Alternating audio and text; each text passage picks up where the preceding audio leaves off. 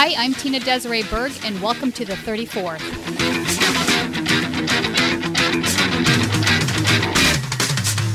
The current bout of renewed focus on gun violence in this country began with an horrific but relatively rare event, a mass shooting in a school. Now, mass shootings overall, not just in schools, accounted for just 1% of the more than 38,000 firearm deaths that took place in the United States in 2016. And that's a reality that Parkland students, to their great credit, have gone out of their way to stress over and over again. The vast majority of lives lost to guns happen away from national TV news. In September, for example, 16-year-old Zaire Kelly was walking home in Brentwood, a neighborhood in northeast Washington, D.C. He was just steps from his front door when he was shot and killed only a few miles from the site of this weekend's historic march. Tremaine Lee spoke to Zaire's twin brother, Zion, who spoke at this weekend's march about what he lost and the movement he is now trying to help build. At this moment, please raise your hand if you have been affected by gun violence to honor the ones you have lost. Today, I raised my hand in honor of my twin brother, Zaire Kelly. On September 20th, a robber with a gun was lurking on my streets for hours. On my walk home, he attempted to rob me, but I ran. He shot my brother in the head.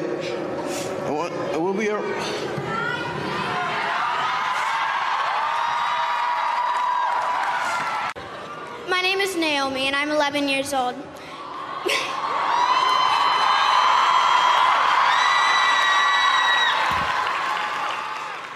Me and my friend Carter led a walkout at our elementary school on the 14th.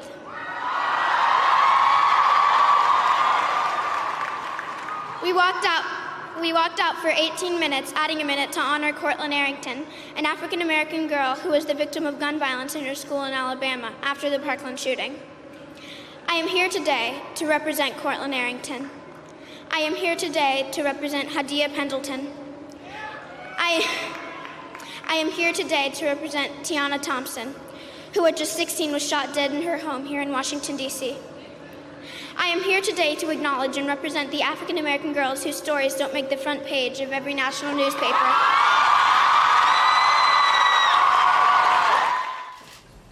I've had to make statements like this too many times.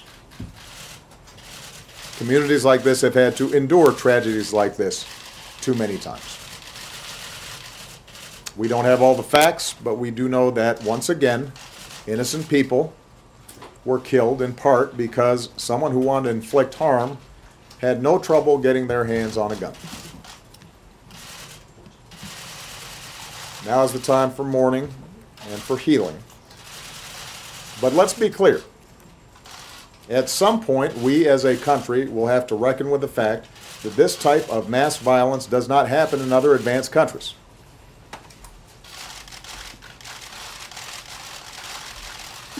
It doesn't happen in other places with this kind of frequency. And it is in our power to do something about it. I say that recognizing the politics in this town foreclose a lot of those avenues right now. But it'd be wrong for us not to acknowledge it. And at some point, it's going to be important for the American people to come to grips with it. And for us to be able to shift how we think about the issue of gun violence collectively.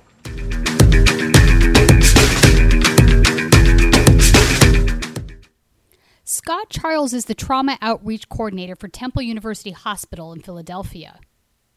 He is the director of the gun violence prevention program called Cradle to Grave. He also has a master's degree in applied psychology. We are going to discuss gun violence in America, not only how we can prevent it, but some of the underlying factors that cause it. So welcome, Scott. Thanks, Tina. I wanted to ask you, since the Parkland shooting, we have seen an increase in anti-NRA sentiment, and that's grown quite a bit, and I think that's probably a good thing, as the NRA generally represents gun manufacturers, even though they claim to be a civil rights organization. But it seems to me that their talking points have also increased in ridiculousness as a response.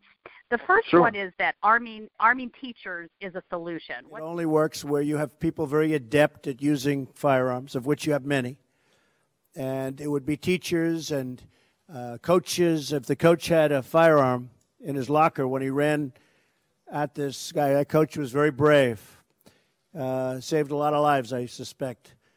But if he had a firearm, he wouldn't have had to run. He would have shot, and that would have been the end of it. And this would only be, obviously, for people that are very adept at handling a gun. And it would be, it's called concealed carry, where a teacher would have a concealed gun on them.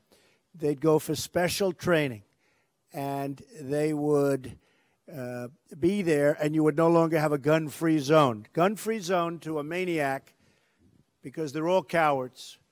A gun-free zone is let's go in and let's attack. What's your response to that one? So arming teachers is silly, and I spend a lot of time dealing with teachers. You know, part of my job is educating young people about gun violence, and I spend a lot of time hosting classes of students. Mm-hmm. And in fact, I was just talking with a group today and talking to a few teachers, and just these are teachers who actually work in neighborhoods that have some of the highest rates of gun violence, not only in the city but in the nation. Right. And I said, you know, is that something you would do? And they just scoffed. And they said, you know, they don't know any teachers. They said there might be a couple of teachers, you know, at their school who would entertain the idea, but the vast majority of teachers have no desire to be armed because, one, it's just not what they signed up for, but two, mm-hmm. none of them wants to be in a position to have to shoot one of their students. And to be honest, if you're a parent, the idea that you have somebody teaching your student who, you know, your child who would be willing to shoot your child is frightening. Frightful. Yeah, I agree. So, and you know, that's a salient point, because they would have to shoot the student if it was a student shooter that was approaching the school and shooting at their fellow classmates. Yeah, I mean, that's, you know, that's the reality of it. And a lot of times the perpetrators have been students of the schools where they're doing the shooting. And the other part of it is there's this, you know, this kind of movie-driven fantasy that exists about how armed civilians are likely to stop, gun perpetrators or perpetrators of gun violence, and it rarely happens. And of course, it happens, but statistically speaking, there's gun violence all day, every day. I work at the busiest trauma center for gun violence in one of the deadliest big cities in America. And out of probably 6,000 gun victims that we've treated at our hospital in the 12 or 13 years that I've been there, I wouldn't need two hands to count the number of victims who were shot by lawful gun owners. It rarely happens. And so, you know, the chance that you have a teacher who's in the middle of a lesson on whatever, teaching to the test, is going to be prepared to respond to a mass shooting is just silly. It's silly. Yeah. And that suggests that those teachers could easily take the place of like a SWAT team member. And we've seen how difficult it's been for actual trained police officers to respond to a shooting in that situation. So it's just kind of silly. Yeah, it is a silly argument, and I often think back to the Reagan shooting, where he was surrounded by how many Secret Service men when that went down? These were trained professionals that are supposed to be able to stop and prevent this sort of thing, and they were not able to. So the idea that a fourth-grade teacher would be able to react and do the right thing in that situation is, I think, is a pretty crazy argument, too. So we also know that it's not really that these guns serve as a deterrent to shooters. I mean, there are a number of cases where mass shooters shooters targeted law enforcement agencies. Mm-hmm. We had one here where shooters targeted a state police barracks and attacked a place where he knew he could find state police officers and you know, ambush them. So it's not like this is going to serve as a deterrent. And many of these shooters are suicidal to begin with. Mm-hmm. So they anticipate dying, and if you don't shoot them, they go on to shoot themselves. So, you know, the deterrent idea is silly as well. Yeah, and you know what? You actually bring up another interesting point. I learned this from you. The number one death associated with gun violence is suicide, and it's in white males. Yeah, so, you know, nearly two-thirds of all gun deaths in America are suicides, and something around 78% of gun suicides are committed by white males. Nobody dies more often from guns than do white males in America. Mm-hmm. So, and people don't. I didn't know that, and I thought that was a very interesting argument, because you often just think about the situations where you have mass shootings, like whether it's a Parkland situation or the situation that was in Las Vegas. I need to take a video. No. Yes.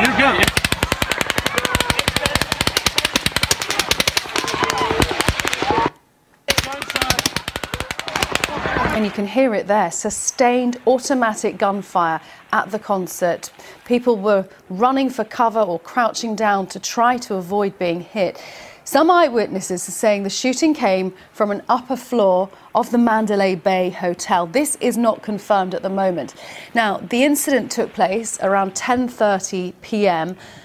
and per local time. Parts of the area were shut down. Armed police arrived at the scene of the attack. It was at the Route 91 Harvest Festival, taking place just across the strip from the Mandalay Bay Hotel Casino. But those are the bigger headline stories on a daily basis. You're bringing up something that occurs that should be dealt with as well. This is a very high rate of suicide. Right, and so I'm not really sure why we're comforted by the idea that when that a certain cross-section of Americans dies, it's okay because it was suicide. Yeah, it's weird. You know, I'm the brother of somebody who committed suicide by gun. Her death doesn't provide me any comfort because it was a suicide. It still represents a gun death. And you could argue that she could have used any other means to commit suicide, you know, we find that people frequently use firearms, and the chances of surviving a suicide attempt with a firearm are slim and none. Mm-hmm. Are rare. Yeah. Very rare. So, all right, the second thing the NRA came up with after Parkland, which this one almost, I can't say with a straight face, it's so ridiculous, was the bulletproof blankets. Mm-hmm. So now we're going to have 4-year-olds, 5-year-olds napping on bulletproof blankets that are supposed to double as some sort of protection. Right, because that's not terrifying. That's not terrifying to our children to constantly be thinking about being shot, yeah. Sad that we live in a society where we're like, you know what, let's not try to make it more difficult for people who are either, you know, who have criminal histories or who are mentally ill to get firearms. Let's put the burden on not dying on our children, on small children. Let's arm them with bulletproof backpacks, which, by the way, won't do much to stop, you know, the round from an AR-15 from penetrating them. But it'll make us feel better. I mean, it's absurd that this is where we are. It is absurd that this is where we are. You know, and then their all-time favorite is the one that guns are inanimate objects, so that because they're inanimate objects, they don't kill people, which is just completely asinine. I mean, we have laws that regulate, you know, car injury. If, like, if you run somebody over, okay, no, the car didn't do it. The person driving the car did it in the same way that a person with a gun does it. So I'm not sure why they go to that place. It makes zero sense. Well, and it's really hard to keep up with the logic because, you know, sometimes you'll read a story about a gun owner whose inanimate object fell, and then that inanimate object fired a round that killed a neighbor because the bullet went through the wall. And then it's like, well, you know, which is your argument? And you often hear in those stories how the gun, quote, just went off. And I'm amazed by how many times the gun just goes off. And I'm a gun owner. I have several guns. But I don't take issue with gun ownership at all. The problem that I have with it is really this wild kind of fantastic idea that we have about how we're going to use those guns and how they make us safer. They simply don't.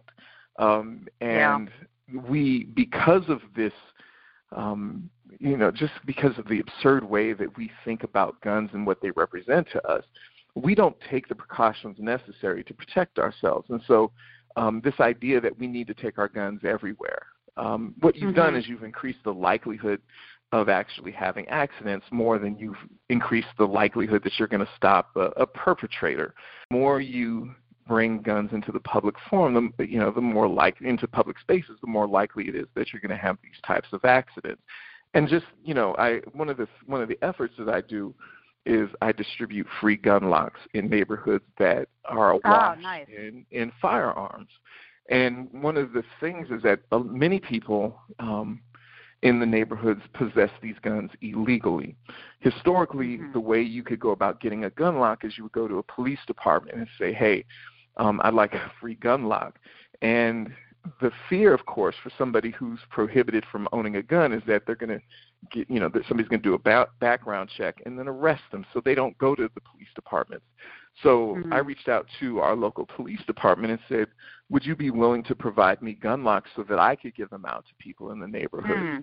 And they said, yeah, absolutely. Okay. And that's how it started. And then since then, because of the demand, I've had to raise money to support this effort on my own, which is fine.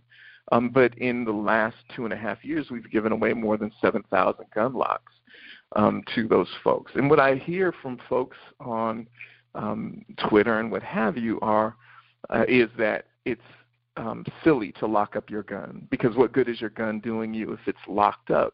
And the truth is that, and it's crazy to think that, right? So, truth is the number of bad guys that have been in my home in the last, 18 years is zero. And the 0 hours by bad guys have been spent in my home. But I can't count, because I'm not good at math, the number of hours that my children have spent in my house. Have been present. That's right. Right. And so I have a biometric gun safe. I have a gun safe that requires me to use my fingerprints, just like I open my iPhone with my fingerprints. It requires the use of my fingerprints to open up the gun safe. Now, most people can't. Most people in the neighborhoods that have high rates of gun violence find it difficult to afford that kind of thing. So instead, I give them an alternative, which is this relatively inexpensive cable lock.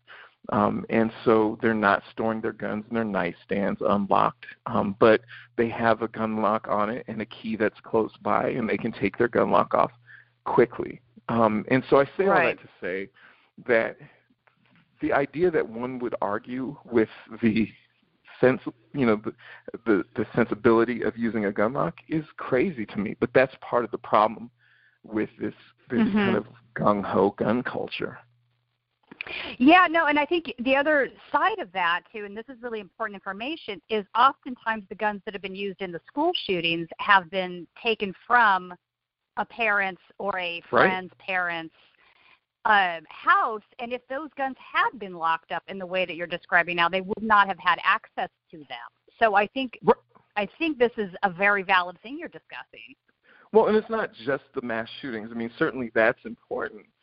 But mass shootings are like a drop in the bucket. And that's one thing with which I agree with, the gun rights folks, is that we can spend a lot of attention debating whether or not Americans should have AR-15s. The truth is you can take away all the AR-15s you want tomorrow, and it's not going to have any impact on the shootings in places like Baltimore and Philly and Chicago and New Orleans, maybe New Orleans, but not necessarily where you have cities with high rates of gun violence. It's just not. But there's no reason that Americans need it, especially in the way that we hand them out like candy. There's nobody saying, do you have military experience? Do you know how to operate this thing? What is your background? Right. What are your feelings about, do you have grudges against society? We don't ask those questions, and so they end up in the hands of people who will use them in massacres. I will agree with my gun rights friends that if they're not going to use an AR-15, they'll find something else to use. Having said that, the injuries that are caused by an AR-15 are devastating. And I'm happy to debate that with anybody who wants to debate that, because I've seen them up close. This is what I do for a living.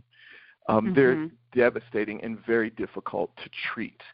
While I have an AR-15, while I don't feel that it would make a difference in the numbers of shootings that happen in America, I'm happy, you know, I'm fine with us regulating them.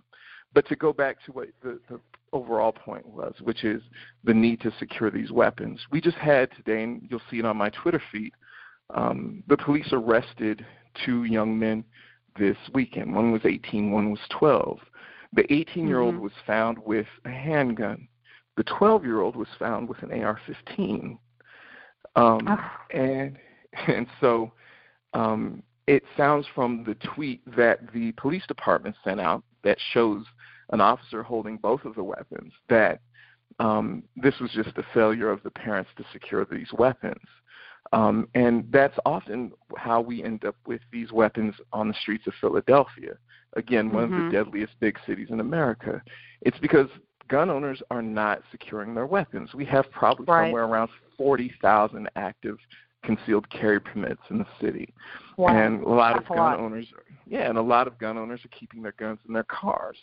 This is a city that has a problem with crime. People are breaking into cars, stealing guns. People are breaking into homes and stealing guns that are not secured with gun locks or anything, with gun safes. And so it makes it easy for those guns that are now in the hands of criminals to make their way to the hands of other criminals. So if you're not interested in protecting those guns or protecting your children from those guns, it would seem that you would be interested in protecting society from the guns that you say are in the hands of responsible gun owners. Well, that's exactly it. This to me is not responsible gun ownership. And I feel, you know, I mean, we've talked about this in the past. I feel very strongly that there should be liability attached to gun ownership. I think that's the only way you're going to see real change with the accountability of where your firearms ends up. But I also know, and you're right on this, that this is such a hard, we don't have the underlying database, the underlying structure to make that effective in the way that we do with, like, for example, car registries or something that would be similar. So, you know, okay, this is interesting because I always believed that not allowing the sales of our AR-15s would actually change the dynamics, but you're basically saying that's not the case. So let's talk a little bit about inner city gun violence, or Philadelphia or Chicago, the major cities that have these problems. Now, I'm pretty certain that you told me that the amount of gun deaths in those cities are really mainly coming from handguns. Is that correct? Right. So in Philadelphia, the 9mm handgun is the most common gun to both be shot with and murdered with. So it's rare for. And now again, it changes somewhat from city to city, but overall, as a rule, most people in America are being murdered with handguns. It's and one reason that might be is in Philadelphia in particular. Police officers are constantly patrolling the neighborhoods where you have high rates of firearm violence, which would seem counterintuitive, but given the fact that, you know, you have high rates of gun violence and they're shooting each other when cops are present. Well, it's happening, and the truth of the matter is, walking around with an AR-15 just is not going to happen. You're going to get pinched before you have a chance to carry out what you intended to do. Right, because you can't really conceal it. Okay. You can't. They're very hard to conceal, and so that's why they're using 9mm. And the second most common gun to be shot with in Philly is the 40 caliber handgun. So what do we do? What are the answers to ways we use gun control effectively to stem the violence? Well, it's tough. I mean, it's such a difficult issue. So people will argue that criminals will always have access to guns. And the question is, you know, there's this idea that somebody somewhere, some criminal manufacturing company is churning out criminal guns, like they're not somehow once legal guns. They're right. They were all once legally owned guns. They were all legal at one time. That's right. Right. And then the question is, well, how do we put pressure on that point, right? So how do they move from being legal guns to being illegal guns? Well, there's so many different ways. And so what people tend to do is just say, well, let's throw our hands up because we'll never address it. Well, the truth is you can't until you try. One example is the one I just gave you. So I would like to know, how did that gun go from being in my house or your house to being out on the street? Mm-hmm. In Pennsylvania, for instance, nobody has ever been tried for failing to report a lost or stolen gun. Don't you sort of think that if we did enforce that, it would prevent a lot of these guns from going into the street? I mean, if you had to have one of these locks that you're talking about, et cetera, or if you were liable if that gun was used in a crime and you didn't report it, don't you think that would help deter some of this? Am I wrong? Well, that's the liability part that you raised, right? So if I face consequences for failing to store my gun in a reasonable manner, then I would probably make greater strides to to secure my weapon. Right, right. But there is nobody who's saying, well, here's this registry. We traced this gun back. Can you explain how it ended up, how your gun here in Indiana ended up in Chicago?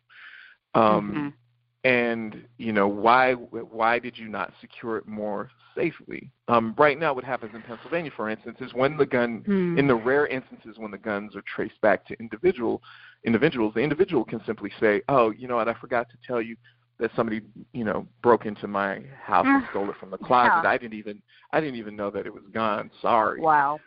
If we help those people responsible and said, well, you had an obligation to secure that gun so that it didn't find its way out on the street, but we don't do that. Well, I spent a lot of money by having a handyman come into my house and mount my safe to a floor and to a wall, so that if you wanted to take it out, you were going to have to, you're going to work your ass off trying to get that gun safe out of my house. And I wish everybody would take that, put that energy into it. But we don't. And so if we require people, one, to secure their weapons, and two, report lost or stolen guns, you would see fewer guns out there on the street. But we don't. And so long as that's the case, then, we're always going to be fighting this uphill battle. And then, the other part of it that's related to that is straw purchasing. So, in Philly, you can go in, if I have a criminal record, I can go in with a friend who doesn't have a criminal record. And as long as I have the cash, I can say, I want this gun, this gun, this gun. I wouldn't be so obvious about it, but I let my friend know these are the guns that I want. My friend could then turn around and hand me those guns when we get to the parking lot, and I'll pay for his time and his effort. When those guns ultimately get traced back to him, we're right back where we started, where he wasn't required to report those as lost or stolen. He could simply say, oh, yeah, somebody broke into my house and took those guns. I just never got around to reporting it.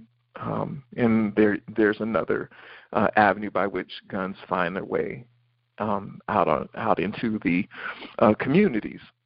Mm-hmm. And then, there are just a number of ways. So, there was a high-ranking officer in Chicago who was recently murdered by a felon in Chicago. And when they ultimately traced that gun, I think they traced it back to Wisconsin, if I could be wrong. But I feel like it either started in Wisconsin or that was where it was before it ended up in Chicago. But it was, it was sold kind of in some real bootleg kind of ways, one of which was on the internet where you're not required to do background checks. And, that's another thing. And so there are a number of ways, but we haven't taken on any of these ways because you have the NRA and you have others who will simply say it's an infringement on their rights when, to me, they've really bitten themselves in the ass, or as a more appropriate euphemism would be, they shot themselves in the foot, because what they've done now is they've been so opposed to some real basic – some real basic things that they could have done that as reasonable gun owners, I don't see why you'd have a problem with it. You can they're going to, you know, if we give an inch, they're going to take a mile. Well, the truth is you were unwilling to give an inch, and now look what's happening. Which is why you have a movement. We will take 5 miles. Yeah, right. Exactly. And you have a movement that has mounted as a result of Parkland, and the reason why you see the NRA going silent on the Twitters right now is because they're not quite sure how to respond to this. They didn't expect this, so they're accustomed to, you know, when Sandy Hook happened and they slaughtered all those small children. It allowed the NRA to feel, you know, to get too big for their britches. And they thought, well, hell, if you can slaughter little kids in their elementary school and we can't, and we keep them from passing gun legislation, well, nothing is going to affect us. Well, they didn't realize, which is so sick. But neither did I. I mean, neither did anyone realize that if you slaughtered some high school kids, that it was high school kids. It wasn't that it was suburban kids, because we've seen suburban kids shot in their schools going back to Denver, Columbine. Going back to Columbine in Colorado. Yeah, that's happened before. The difference is how this group of kids happened to respond. You mess with, and they said it. You mess with the wrong. You mess with the wrong group of kids.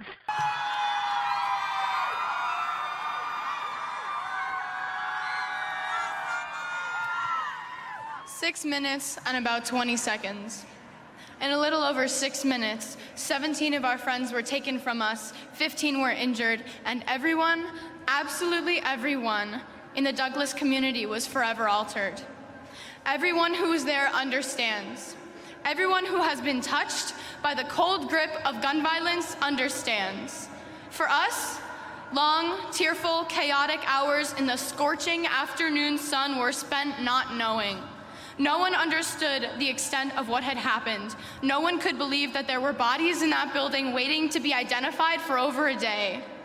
No one knew that the people who were missing had stopped breathing long before any of us had even known that a code red had been called. No one could comprehend the devastating aftermath, or how far this would reach, or where this would go. For those who still can't comprehend because they refuse to, I'll tell you where it went. Right into the ground, 6 feet deep. 6 minutes and 20 seconds with an AR-15, and my friend Carmen would never complain to me about piano practice. Aaron Feist would never call Kira Miss Sunshine. Alex Schachter would never walk into school with his brother Ryan. Scott Beagle would never joke around with Cameron at camp. Helena Ramsey would never hang out after school with Max. Gina Montalto would never wave to her friend Liam at lunch. Joaquin Oliver would never play basketball with Sam or Dylan. Elena Petty would never. Kara Lugren would never. Chris Hickson would never. Luke Hoyer would never. Marquine Duque Aguiano would never. Peter Wang would never. Alyssa Al-Hadaf would never. Jamie Guttenberg would never. Meadow Pollock would never.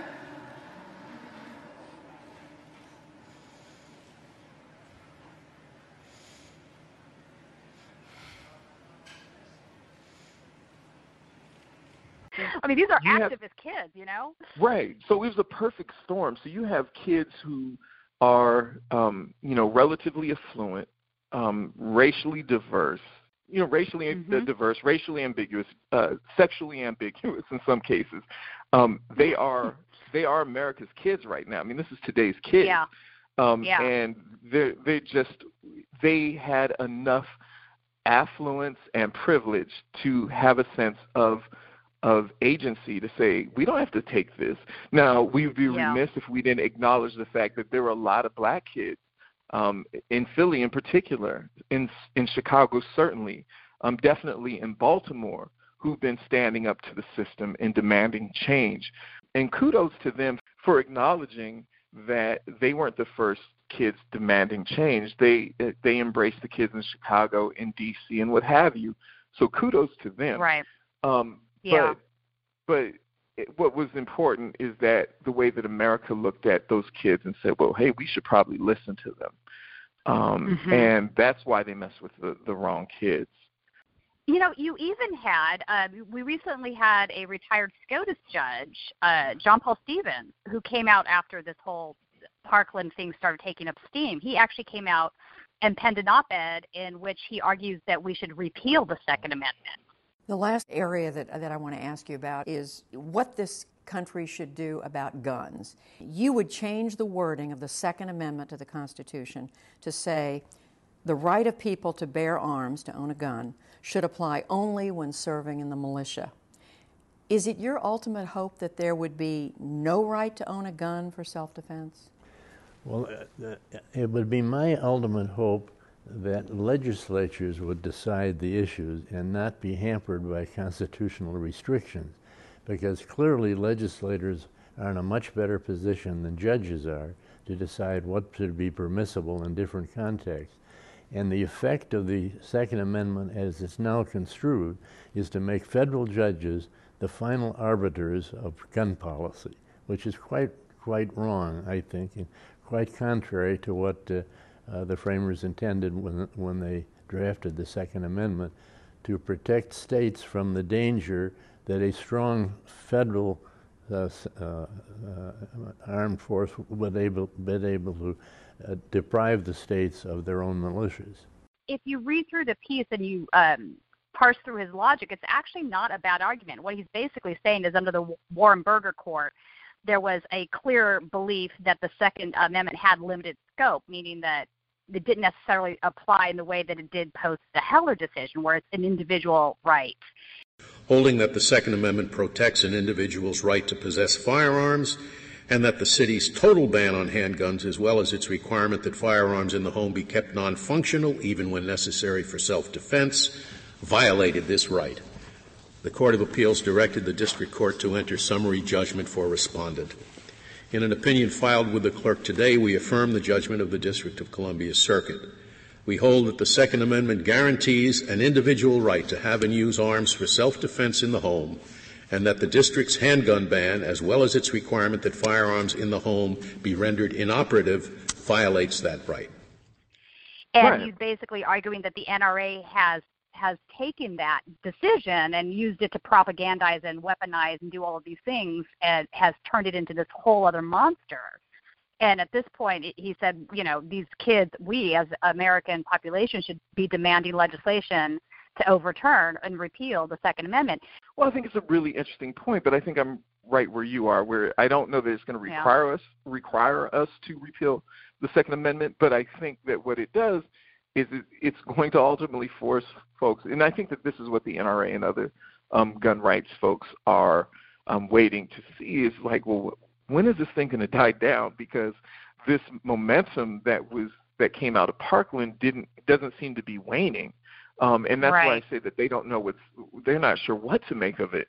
And I think that it allows us to say, listen, are we going to have to repeal this or not? Because it feels like this is what you're forcing folks to say. And I think that for the first time, the gun rights folks are like, damn, you're seeing legislation being passed in places like this. Yeah. Right. And you're seeing legislation being passed in places where you didn't see it being passed before, like Florida. If Florida is giving up ground. Yeah. Yeah. Then, you know, what the hell is next? And so, you know, and the tragedy behind that is what you were saying earlier. If they had come to the table years ago instead of pushing, and for reasons I cannot fucking understand. There's nothing wrong with sensible gun control measures if you are a responsible gun owner. So why on earth did things get so out of control? Right.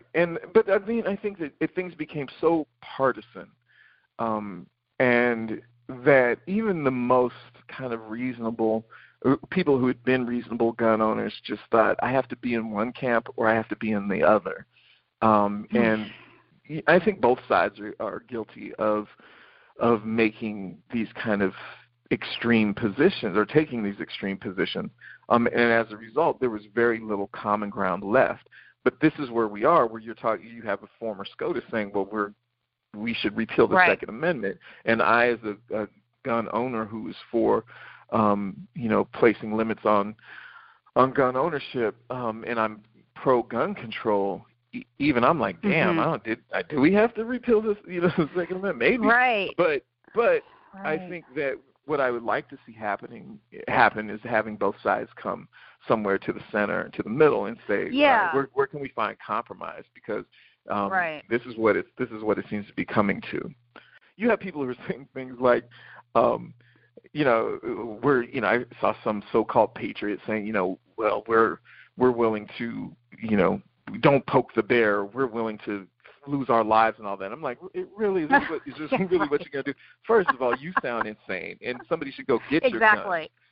What do they call it, amusexuals or something? Right, amusexuals. I just feel like, why don't we just have a conversation about what makes sense? Like, one, why aren't we all on the same page about protecting kids and keeping kids from shooting themselves or other small kids by mandating safe storage? Why aren't we all on that same page? Why aren't we all on the same page? Yeah, why aren't we? I don't understand it, Right.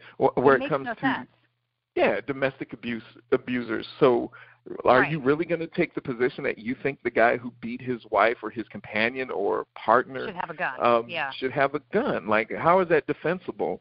But, I think that there's some common ground, and I think if we start moving in that direction where we have these conversations, we can make some effective changes, and then let's see where we go from there. But we both have to be willing to move off of our perches in order to get there. This John Paul Stevens saying that really did move the conversation into that area. Maybe him pushing it, slaying that sacred cow, I think really sort of caused an argument and a conversation to be had. This past week where you had the argument with Killer Mike and Joyanne Reed, I was flummoxed that Killer Mike would partner with the NRA on anything, because I think the NRA is a horrible, horrible organization. I don't think they're a civil rights organization, even though they claim to be. They've often sided with white supremacists. But, on top of a real America, with working hard, playing hard, white motherfucking shit kickers who are independent and get up in the morning and go, show me one, show me one. Blacks can fix the black problem tonight if they just admit that they can do anything that I can do. Hey, Obama, you might want to suck at one of these, you punk. You don't get that. Obama, he's a piece of shit, and I told him to suck at my machine gun. Let's hear it for him.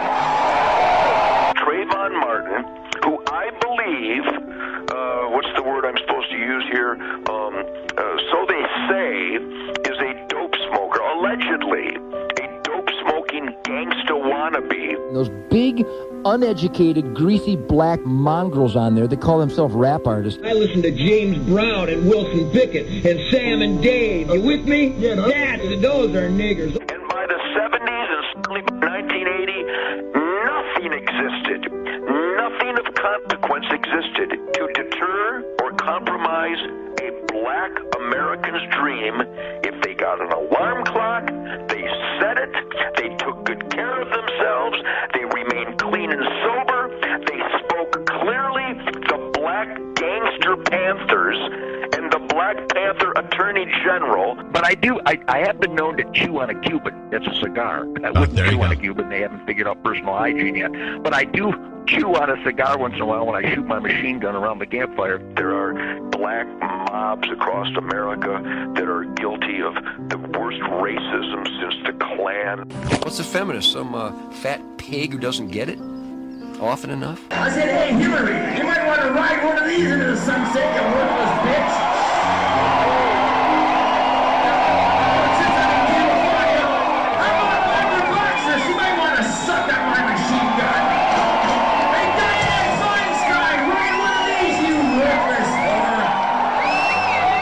Right into that battlefield and chop their heads off in November. Any questions? But I did watch the video because I wanted to hear the whole 42 minutes of what society, right? In places like South Carolina, those irony of South Carolina, those black men went in a church to vote. The Klan came to make sure that vote couldn't happen. Yep. Black women surrounded that church with rifles and defended those men. Black women need to understand that as a unit, we have done more with a gun to protect our rights and freedoms than we are accredited for. Ida B. Wells, one of the most famous scholars and educators that our culture has ever produced, right? Chicagoan, right? Yeah. Ida B. Wells' housing projects. Ida B. Wells said every black home should have a Winchester rifle. Well, what's the significance of a Winchester rifle? It's a repeating rifle. It is essentially the AR-15 of its day. Yeah. She didn't say some black homes. She didn't say just black homes with black fathers. She didn't say single. She said all black homes should have a Winchester rifle. Yeah. So it always amazes me when we side politically with things that are not advantageous for us. If you're only 54 years out of apartheid, no other group of people would voluntarily disarm. Wow. I understand if you've been in an environment where you know, we have a history of lynching, we have a history of violence that's been directed at our minority populations. I understand why they would want to have a gun in the house. I get it. Right. You know, as one of the things I often point out is that we have guns in the black community, and any time that I hear the folks from the NRA suggesting that they've done more to protect our rights, it's laughable. It is laughable, yeah. Because if you look at the history of the NRA, I mean, they weren't necessarily opposed to gun control back when the Panthers marched on the Sacramento state capitol, and one of the selling points of the NRA is this idea that those people over there, meaning the inner cities, and a member of the NRA points out to me that there's all this gun violence in Chicago. Our gun violence in Chicago are going to get on a bus and travel to his suburb to commit acts of violence against him, which is it's silly. So we have guns in the black community. I live in a black community that's 95% African American. Everybody I know has a gun. Older people, younger people, more affluent people, less affluent people. Everybody has a gun. Unfortunately, those guns have not made us safer. And the guns that are being purchased that's the salient point right there. Yeah. And so the guns that are that originate in the suburbs often find their way to the inner city through a number of means, and we talked about some of them. One of the things that we're having in Philadelphia right now is this surge in opioid overdoses. And the opioid market is where a lot of the gun violence has shifted. And so in the 22nd district, which had has historically been an African-American community, it had the highest rate of gun violence. Well, that gun violence has shifted over into the 25th district, which historically has been a Hispanic community. And it's where you now have a lot of opioid dealing over there. And so a lot of the violence that you're seeing perpetrated is related to drugs. We don't have gangs, but we do certainly have groups of individuals who are interested in their corners, and a lot of times they use guns to settle scores. What you'll hear from cops, is a lot of those guns now are coming into the neighborhoods from outside of the neighborhoods, because you have people who are from the suburbs who got addicted to opioids, got addicted to heroin or fentanyl. And they'll sell those guns or trade those guns for drugs, and now you have more guns coming into the neighborhood. So it's complicated about how guns end up in our communities. The problem is that people equate being black with being poor. The people who are in fact shooting one another are suffering tremendous amounts of disadvantage, and there are a number of factors that contribute to the violence.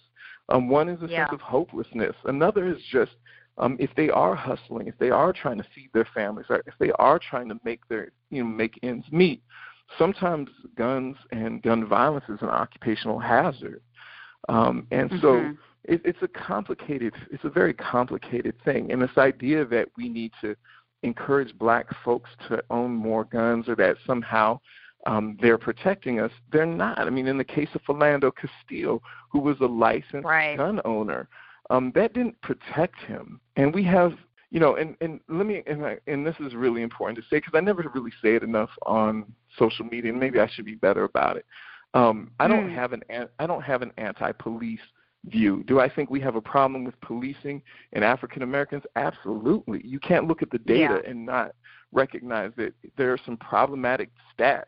But the one thing that I wanted to say that is key is in places like Philly, and Philly in particular, one of the reasons that you won't hear me just beating up wholesale on cops is that in Philly, the most common way for a gun victim to be transported to a hospital is by police car.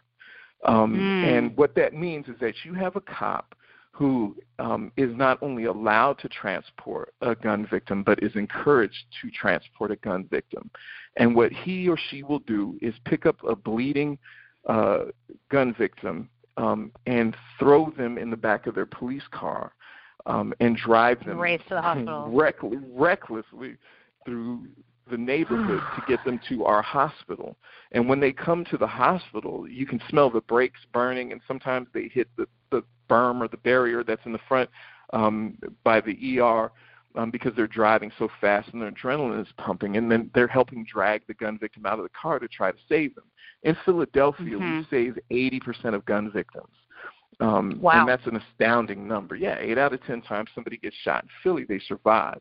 A lot of that is attributable to the fact that cops scoop and run them. So I said that. But no, and Scott, I think you're right on that. I think the clear point is this: we on the left, we want a police force that we can trust. We want good cops. What we don't want is cops who commit murder. And if they do commit murder, we want them tried, arrested, and prosecuted. And I don't think these two things are mutually exclusive.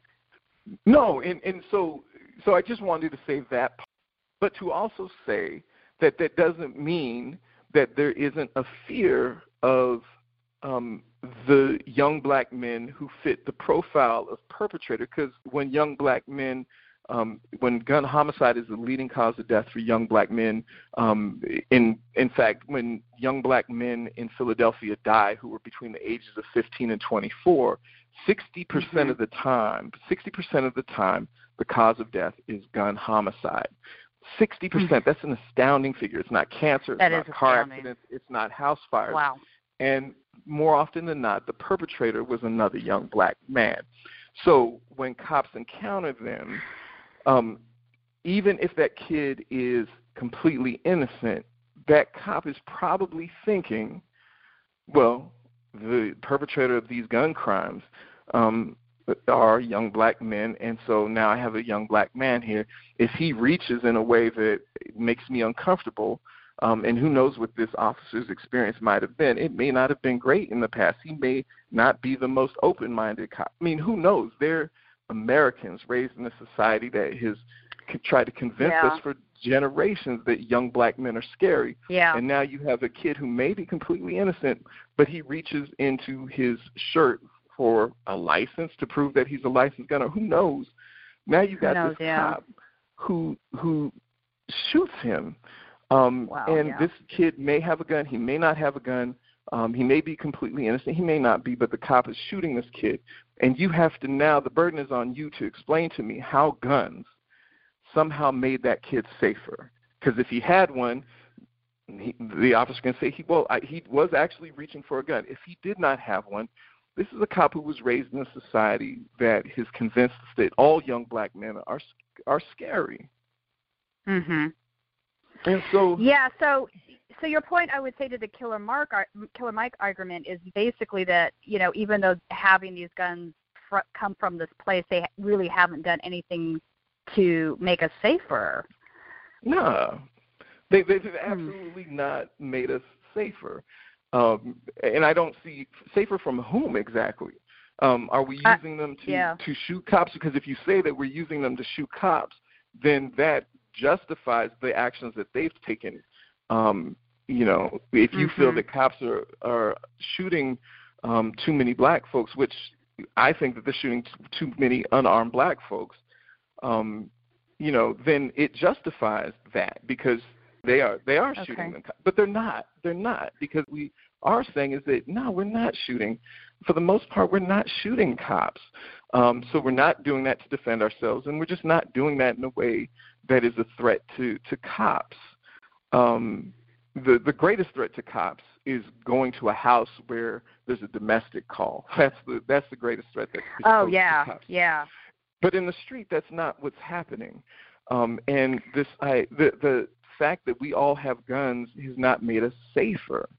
And so, you know, this is the argument, the problem that I have with Killer Mike, you know, being on the NRA, is that that's a platform that has tried to convince its members that we're dangerous. And then to go there and say, like, to help kind of, you know, give them credibility by saying, oh, well, this is a great organization that has protected our rights when they've done just the opposite, is silly. And, you know, I was glad to hear that he went on the National Association of African American Guns, or the National African American Gun Association, because that is a group that does in fact promote, you know, black gun ownership without trying to demonize African Americans. Mm-hmm. There are groups of folks that would self-identify with a lot of the racism you see coming out of the Trump administration. So it seemed like a very odd choice of venues to have this conversation, and I was a little bit puzzled by that. But at the same time, I could understand some of the things that he was saying. I just wish he had said them somewhere else. And the truth is, we get it. We know what they're about, which is why you don't see, you know, this idea that guns protect them from crime. It's funny because I don't recall really seeing the open carry folks coming through the neighborhoods. You know, they're not coming through the hood where you would find crime, you know, because they're busy talking about all the crime that's happening. Well, why aren't they open carrying through Chicago if they really want to reduce crime? Well, the reason is that they're afraid they're going to get their guns, and they're afraid they're going to get their guns stolen from them. Well, then if they're afraid they're going to get their guns stolen from them, aren't the guns supposed to protect them? I mean, the last time that I recall, there was the Open Carry Texas was talking about taking their guns through the streets of the Fifth Ward in Houston. And the community members in the Fifth Ward were like, the hell you are, and basically said, see what happens. And they stood down. And then I think they kind of snuck in like months later took a photo in front of the sign or something like that. But yeah, but they weren't going to march through there now without some problem. No, they like to open carry to the suburban Starbucks. You know? Right, exactly, because they're not worried about they go to places where there is not crime. But they're where not there's no guns and crime, exactly. Yeah, they're not going to march through the neighborhoods where you have high rates of crime, and they're not going to hang out there for long periods of time because they will, in fact, get their guns taken from them. We had a shooting here in Los Angeles where Charlie Back, who is the police chief, even said the cop should be prosecuted, that he was guilty of murder. And our DA did not file charges. There was no indictment. So it's interesting. I'm originally from Sacramento, California, and it's we've got a big problem up there.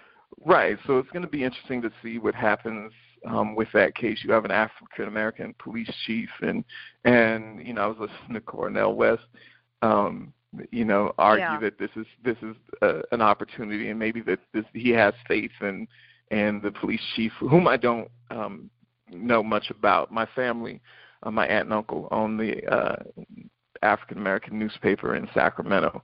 And so it'll be interesting to see what comes of this and if there is opportunity for groups to come together. And it's complicated. You know, again, one of the problems with attacking cops, and I know this sounds like I came on here, I'm like defending cops. That's not what my position is. I just think, it's not, and it's not that I'm, like I said, I started by saying I'm not anti-cop and I'm, and now I totally understand.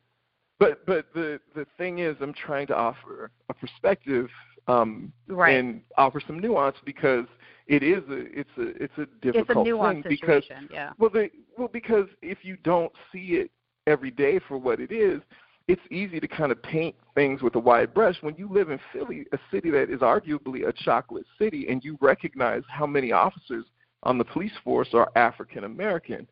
And you have conversations with black cops who are like, man, you know, I'm, you know, going to these Black Lives Matter marches, and I have these, you know, Caucasian kids from the suburbs with dreadlocks yelling at me and calling me racist, and that I don't understand. And they're like, what? I grew up in West Philly. What are you talking about?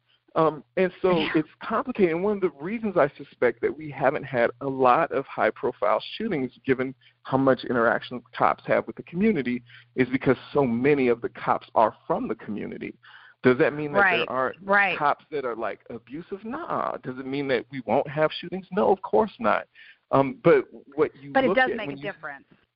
Yeah, when you look at cities where you have like a Ferguson, where the cops all live outside of the county, most of them are white, and then they come into an all-black community.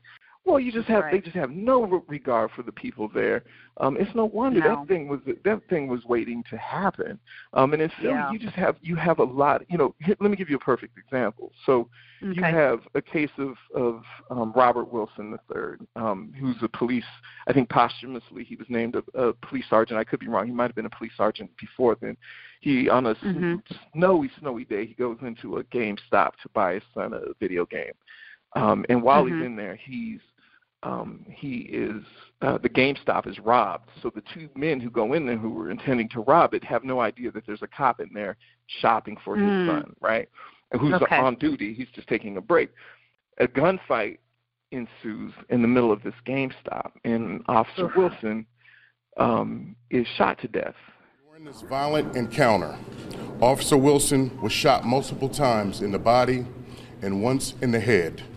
That is the shot that ultimately killed him. The two suspects attempted to leave the store, however, was confronted by Officer Wilson's partner, Officer Stevenson. During this second gun battle, his partner, Officer Stevenson, engaged gunshots with suspect Carlton Hips, who was shot one time in the leg. Ramon Williams and Carlton Hips have both been arrested and charged with the murder of Officer Wilson, and attempted murder of Officer Stevenson, robbery, and related offenses. Well, I've been around a long time. We got some very violent, vicious people out here. That part doesn't surprise me. But when you look at the actions of the officer, I think he redefined what a hero is all about. He's moving back and forth, firing at both suspects that were both firing at him. He was taking rounds. He was actually being hit during the exchange of gunfire, but he continued to fight, continued to shoot, until the fatal wound was fired and it brought him down. These officers put their life on the line every day for us so that we can have a safe neighborhood, so kids can go out and play. For this to happen is such a tragedy.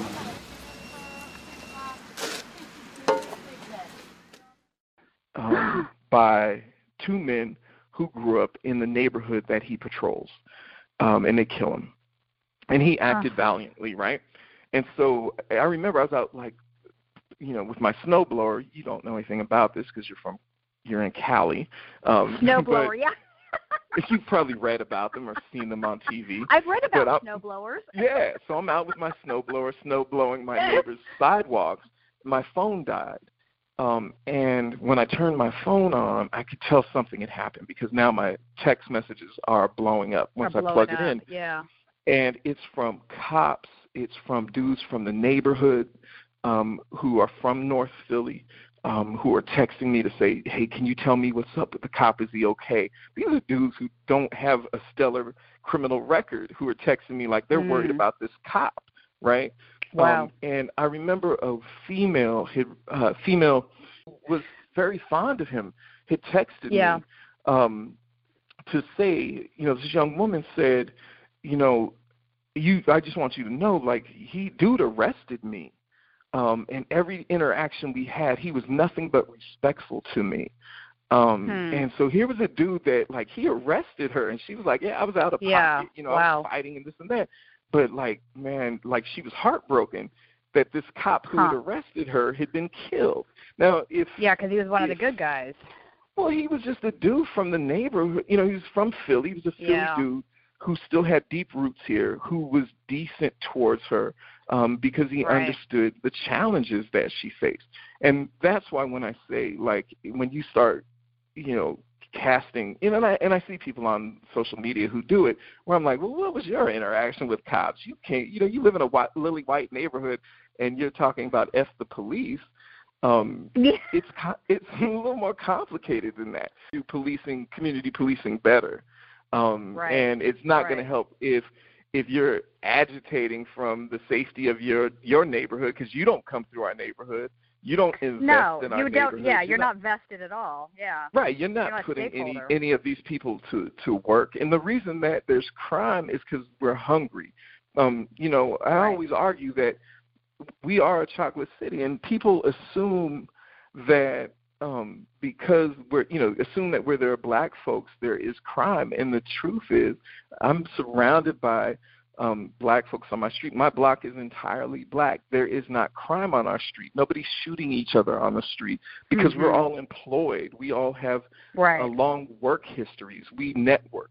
But you go, 10 blocks over, and the folks in those neighborhoods aren't doing as well. And, one of the reasons I chose to be in this neighborhood is so that we could try to support the kids and the young folks in the neighborhood more generally.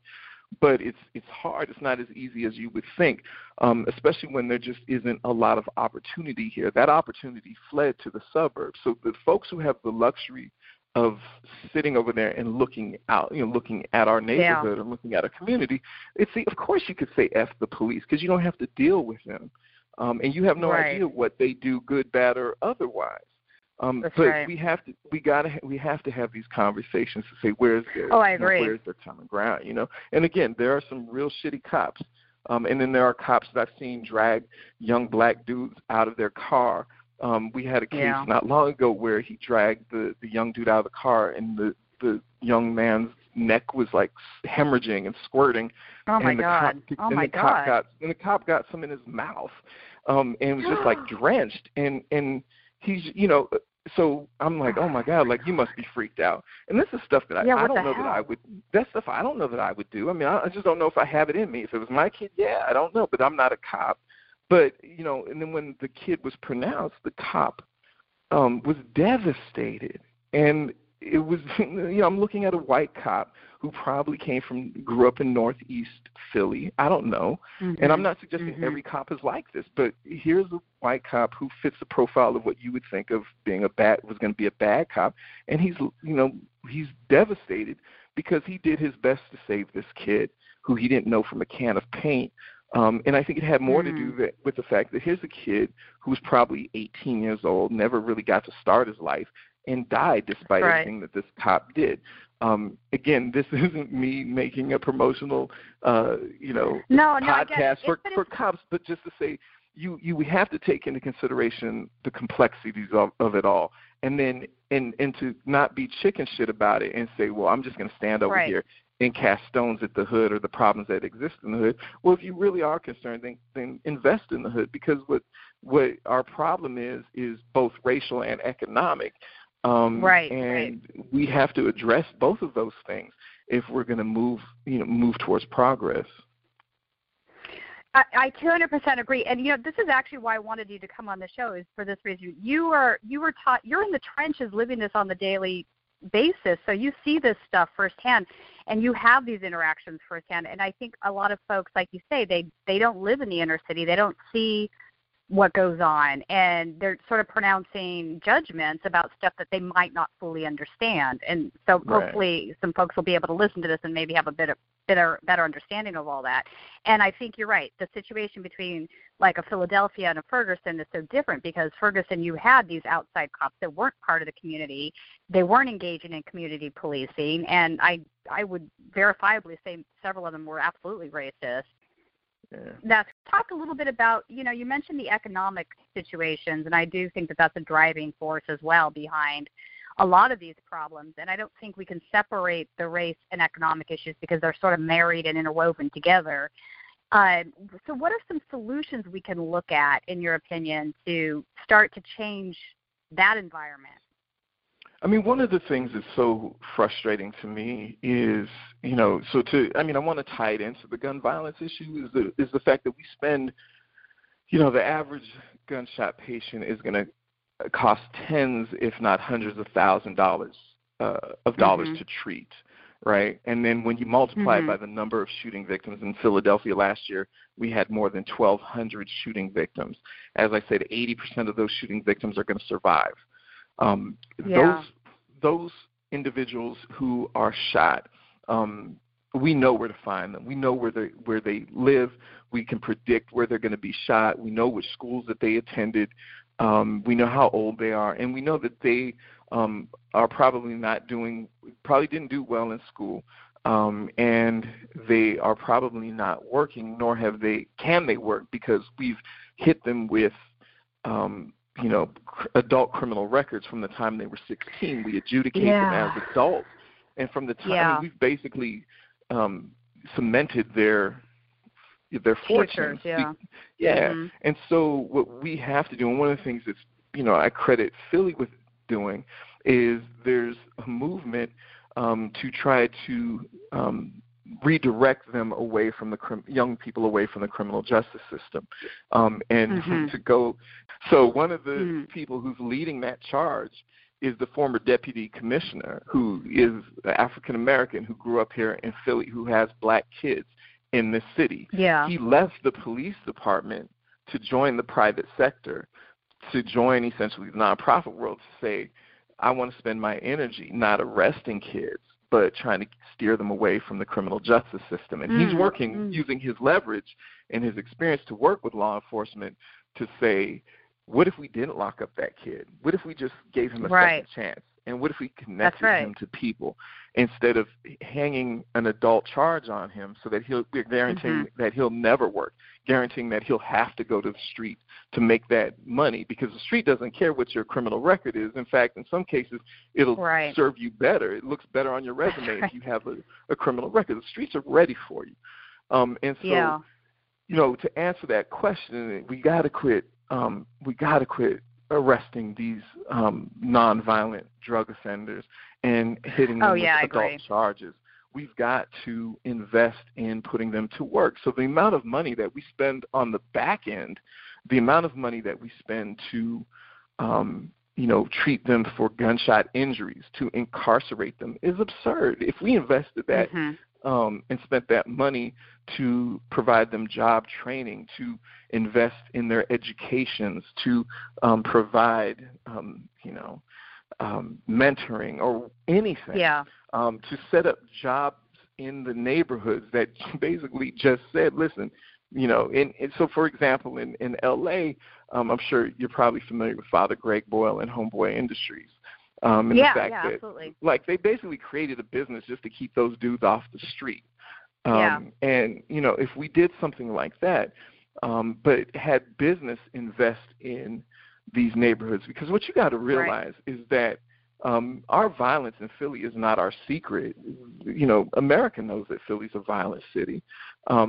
If Philly ever expects to be a world-class city, to compete with other world-class cities, we've got to address this violence problem.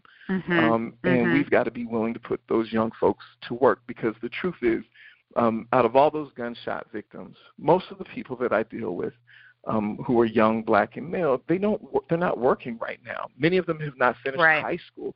And that's not because they didn't want to. It's simply because we messed them up from such an early age and made it virtually impossible for them to get work and to become productive citizens, that they had to do what they had to do. And I'm not excused. I meet people who are so anti-social and, some very bad people. But for the most part, the majority of the people that I meet who have been shot, regardless of how people might want to portray them, they're very decent people who come from very decent people who are doing the best they can with what they got. We just have to give them more. Oh, I concur completely. So speaking of that, one of the things that you do is you have a program where you go into the inner city areas and talk to the kids about what gun violence is and what gunshot wounds look like, and try to steer them away from that sort of thing. Tell us a little bit about that.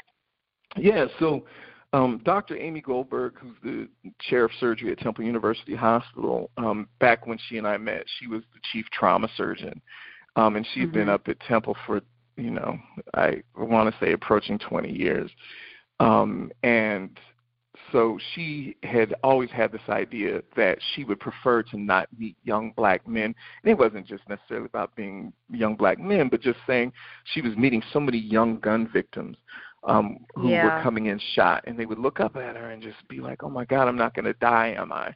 And to realize, they didn't know anything about what they were going through, despite the fact that there was so much gun violence, that there was this knowledge gap that existed. So what she wanted to do was to create a program that helped close that knowledge gap about what it meant to be shot, because there was so much disinformation and misinformation that these young folks were receiving. And so to try to set the record straight. So back in 2006, we began running this program called Cradle to Grave. And every year we bring in more than 1,000 kids to teach them about what bullets do to bodies. So we use narratives. So we tell the story of an actual gunshot victim from the neighborhood who was shot 14 times, 24 hours after he predicted his own death, over just really dumb kind of neighborhood politics. And because his grandmother wanted something good to come out of his death, she allowed us to use his medical record to tell his story. She wanted this. Okay. And so we've been doing this for going on 12 years now, well, more than 12 years now. And we've had more than 12,000 kids come through the program. We work with sometimes young first-time gun offenders, a lot of kids that are going through the system because of violent crime. And sometimes just high schools from the community, the overall community. And we walk them through the final moments of this young man's life and what doctors did in an effort to save him in the trauma bay. Because when I talk to kids and I ask them, like, what is it, how many of you know somebody who's been shot? We'll start there. And almost all the kids raise their hand. They all know somebody who's been shot, because in the life of your average ninth grader, 24,000 people have been shot in Philadelphia. So many of them know somebody who's been shot. And then I ask them, well, what do doctors use to take bullets out of patients? And they always say tweezers, because that's something you see in movies. And when I ask them, well, how do doctors wake up hearts? And they start rubbing their hands together, like, making gestures like they're going to use defibrillators, right? And they always say, well, they don't know the term defibrillator, but they'll say, those shop Johns, right? Because in Philly, everything is a John. So they'll say those shop Johns. And I explained that out of the 6,000 patients that have been treated in my time at Temple, I can't think of many or any that receive the defibrillators as they're thinking of them. And then we go on, and I or one of our trauma attendings or residents will walk them through the medical record of this young man, and we'll take a kid from the group, lie him on the stretcher in the trauma bay, and just talk through kind of, this is what this instrument does, this is where it goes, this is what the doctor does.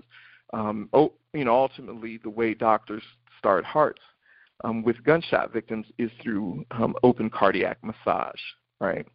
So it's the process of essentially reaching into a young person's chest and taking that young person's heart in their hands and massaging it and trying to stimulate it and send the blood that's in the heart up to the brain. So imagine, this is not something you're ever going to see on television, but it's a procedure that's done dozens of times at the hospital each year.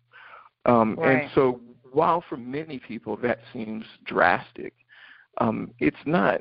It's something that happens all the time at the hospital. And so for the kids who are most likely in harm's way, I think we have a responsibility to say, this is what happens when you get shot. And to the potential perpetrator, which is the most important person to get the message, this is what you're doing when you pull the trigger. There's no soundtrack. This isn't like the movies. That person you're going to shoot is going to survive 80% of the time. And like the case of the young man I have right now, there's a young man I'm dealing with who was shot, and he's now going to be paralyzed, assuming he survives, from the neck down. Over what? Like, what is it that he could have done that made you feel that in the prime of his life, he deserved to be paralyzed from the neck down for the remainder of his days? And so what we're trying to do is unpack the medical realities of gun violence to kind of dispel a lot of the misconceptions and the mythology that exists, that we seem to be content with as a society, with having media portray this for whatever reason, and to dispel some of that. you know. And so that's really what we would do. And to those people who suggest that this is heretical, this idea of showing kids the truth, I would argue that if you know, heart disease was the number one cause of death, you would not have a problem with me telling kids about what their hearts would look like if they were surrounded by fat, or encouraging them to eat healthier. And we know from the evidence that we have when it comes to smoking that by showing kids the realities of smoking, and if you recall in the last several years, you've seen commercials where you had a woman who smoked, who had a tracheotomy, who had a wig, and she takes everything off and reveals takes her teeth out, and you begin to understand, like, these are the consequences of smoking. So that's essentially what we've done with shooting. And what you found with the smoking campaign is it led to, you know, hundreds of thousands of people attempting to stop smoking. And we're simply just trying to tell the truth about what gun violence is from our perspective. So what kind of impact has this had in your community? Have you noticed that it's curtailed some of the violence, or no? Since 2006, when we really began running this program, we started seeing this significant drop in shootings, right? As much as I would love to tell you that it was because of our Cradle to Grave program, we also saw that those declines in shootings were happening across the country. So as much as I'd like to pat ourselves on the back, it was happening everywhere. The good news is it wasn't like we were doing the program and the shootings were increasing. The shootings were going down. We were doing the program. But a lot of people were doing a lot of programs. So what we did is we evaluated our program against itself. And we did a study where we looked at changes in attitudes with our kids. And it was a small sample of kids, and it was a pilot study. And what we found is that the kids who went through the program, compared to their attitudes before they came through the program, had a marked improvement in their attitudes towards guns and violence. And this change, this improvement in attitudes, the fact that they saw guns as a less reasonable response to being disrespected, we found that to be strongest among the kids who came from the most violent neighborhoods, which was very encouraging. And so one of the things that we're doing now is we're looking to expand on that study because we think that it provides valuable insight. We think that what we have always thought is by painting violence, gun violence in particular, in a more realistic light, it helps kids make more informed decisions. Because if you think that you pull the trigger and this person, like you see in video games or in movies, just dies instantly, well, that's not a big deal because there really isn't much suffering there, right? He just ceases to exist.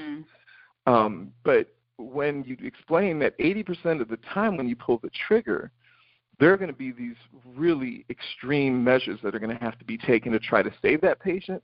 And even when we save the patients, you know, we being the hospital, I'm not a surgeon, but when the hospital saves that patient, he or she is going to spend a lifetime with devastating injuries.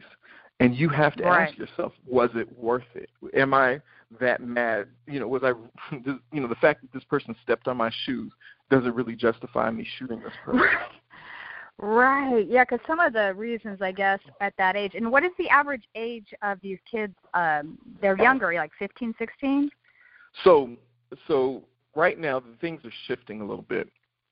But the greatest kind of concentration of shooting victims is between 15 and 24. Yeah. You know, young 20s, but things in the recent years have begun to shift. We're starting to see older people beginning to be shot by younger people. And one of the things that we were hearing from shooting victims is that their perpetrators are young. And then when you started kind of unpacking, like, the interactions that they were having, it was really rooted in a lot of times the shooting victim was somebody who had been incarcerated for a long period of time, came home, and assumed that his reputation would still be out there. And so when he would get out to the street, he would have these conversations and felt disrespect and would say something to the young dude. And what these people didn't understand is that while they were gone, the game had changed. And people, you know, young people in particular, were shooting first and asking questions later. Like, oh, who was that old head that I just shot? Oh, well, okay, well, I didn't know about his reputation. Too bad. Right. And had really little regard for that dude's reputation that existed before this kid even lived. So yes, young people are still overwhelmingly being the ones being shot, but they're also beginning to shoot people who are older than they are. It's kind of this form of social capital. So what it says is, like, you know, I don't have a pot to piss in or a window to throw it out, but neither do you. And what I have is my reputation. And if you do something to disrespect me, if I take a hit to my reputation, then what it does is it signals to other people that I can be tested. So I can't let this small infraction slide, because then it's just an invitation to future trouble, and I have no guarantee how big that future trouble may be. So what I'll do is I'm going to get my pound of flesh, or I'm going to send a message that I'm not one to be trifled with.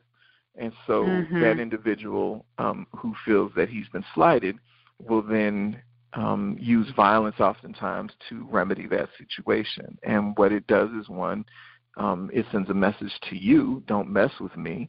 And you know, James Gilligan, who is a pretty smart guy when it comes to violence and has written a number of books about violence, has argued that at the root of all acts of violence is the sense of shame. And so I think there are a couple things happening. One is, because I don't have a pot to piss in or a window to throw it out, and I'm aware of this, you know, I feel like you're doing this because you don't feel I'm about anything. You don't respect me. And that hurts. Right. But also, it has real symbolic value. And so what I'm going to do is I'm going to exact my revenge. And it's going to make me feel better. I'm going to put my shame on you. I'm going to get it off of me. And I'm also, the other side, the other added benefit is that I'm going to send a message to anybody else who might be thinking about testing me. And so it's more complicated than just, you know, poor people are bad people or black people are bad people. A lot of it has to do with the environments in which they find themselves. They didn't write these rules. They were born into these environments, and they didn't create these environments. Right. You know, white flight, redlining, and all these other things, you know, all these other forms of segregation created this environment. So they're just playing by the rules that they inherited. And so I get it, you know, I absolutely get it. But I also walk through these neighborhoods, and I also work with these neighborhoods. And I'm not somebody that, you know, is going to hurt you because you stepped on my foot. The reason I'm not going to is because if you stepped on my foot, I have the luxury of saying, that was just a human error, and I'm going to write this off. And I know you didn't mean to harm me. I'm going to go home to my house and in my neighborhood. And I'm going to go back to my job, and I know that if I do something stupid, I'm going to lose all of that. But if you don't have anything to lose, then of course you're not going to, you know, you're not going to think through all of that stuff. But I also don't find myself in these neighborhoods that not you, but folks would consider dangerous. I don't feel threatened in those neighborhoods, because I think many of the folks in those neighborhoods are most, you know, the vast majority of them are very good people who want very good things. And a lot of times when I'm in those neighborhoods, it's because I'm trying to do something that's positive, and they're happy to be there, and they're doing positive things too. But there are elements, and unfortunately, it's young men who we've targeted as you know, being dangerous and not being worthy, and you know, you see what happens in particular to young black boys in school who are punished more harshly than their counterparts. You send those messages to them at a very early age, and so it's really no wonder that by the time that they're teenagers trying to figure out what it means to be a man, that a lot of it is rooted in, like, well, what is my persona? Am I somebody who's tough? Am I somebody who's hard? I'm not going to let you disrespect me. I'm not even sure how I get out of this nightmare. But the last thing I'm going to do is let you disrespect me. And when you have enough of young men in that circumstance, it's a recipe for disaster. And that's why I go back to what you asked earlier, which is how do we, what can we do? Well, we have to make, talk is cheap. We can tell them that it's important that they don't harm one another, and that right. if they do dumb things now, it's going to affect their future, soon will affect their future. Instead of doing that, the proof is in the pudding. Talk is cheap. You have to be able to say, look, man, here's how, this is what we're going to do. This is how we're going to get you straight. We're going to put you on a job here, and we're going to make it possible right. for you to take money home. And while you're doing that, I'm going to mentor you, because you are angry, because the society has dealt you a bad hand. Let's work on mm-hmm. this. Let's talk about these feelings, because you're not alone in these feelings. Those are legitimate right. feelings, but we can't self-sabotage. And so, these are the kinds of things that we have to be willing to do when it comes to young men in these neighborhoods. And I say young men, it's young women as well, but when it comes to violence, that violence is perpetrated by and against young men in particular.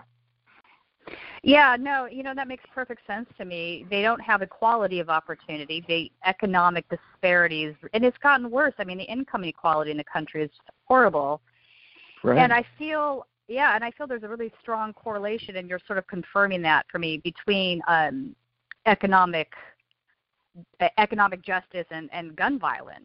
Right. So the gun violence thing exacerbates the pre-existing condition, right?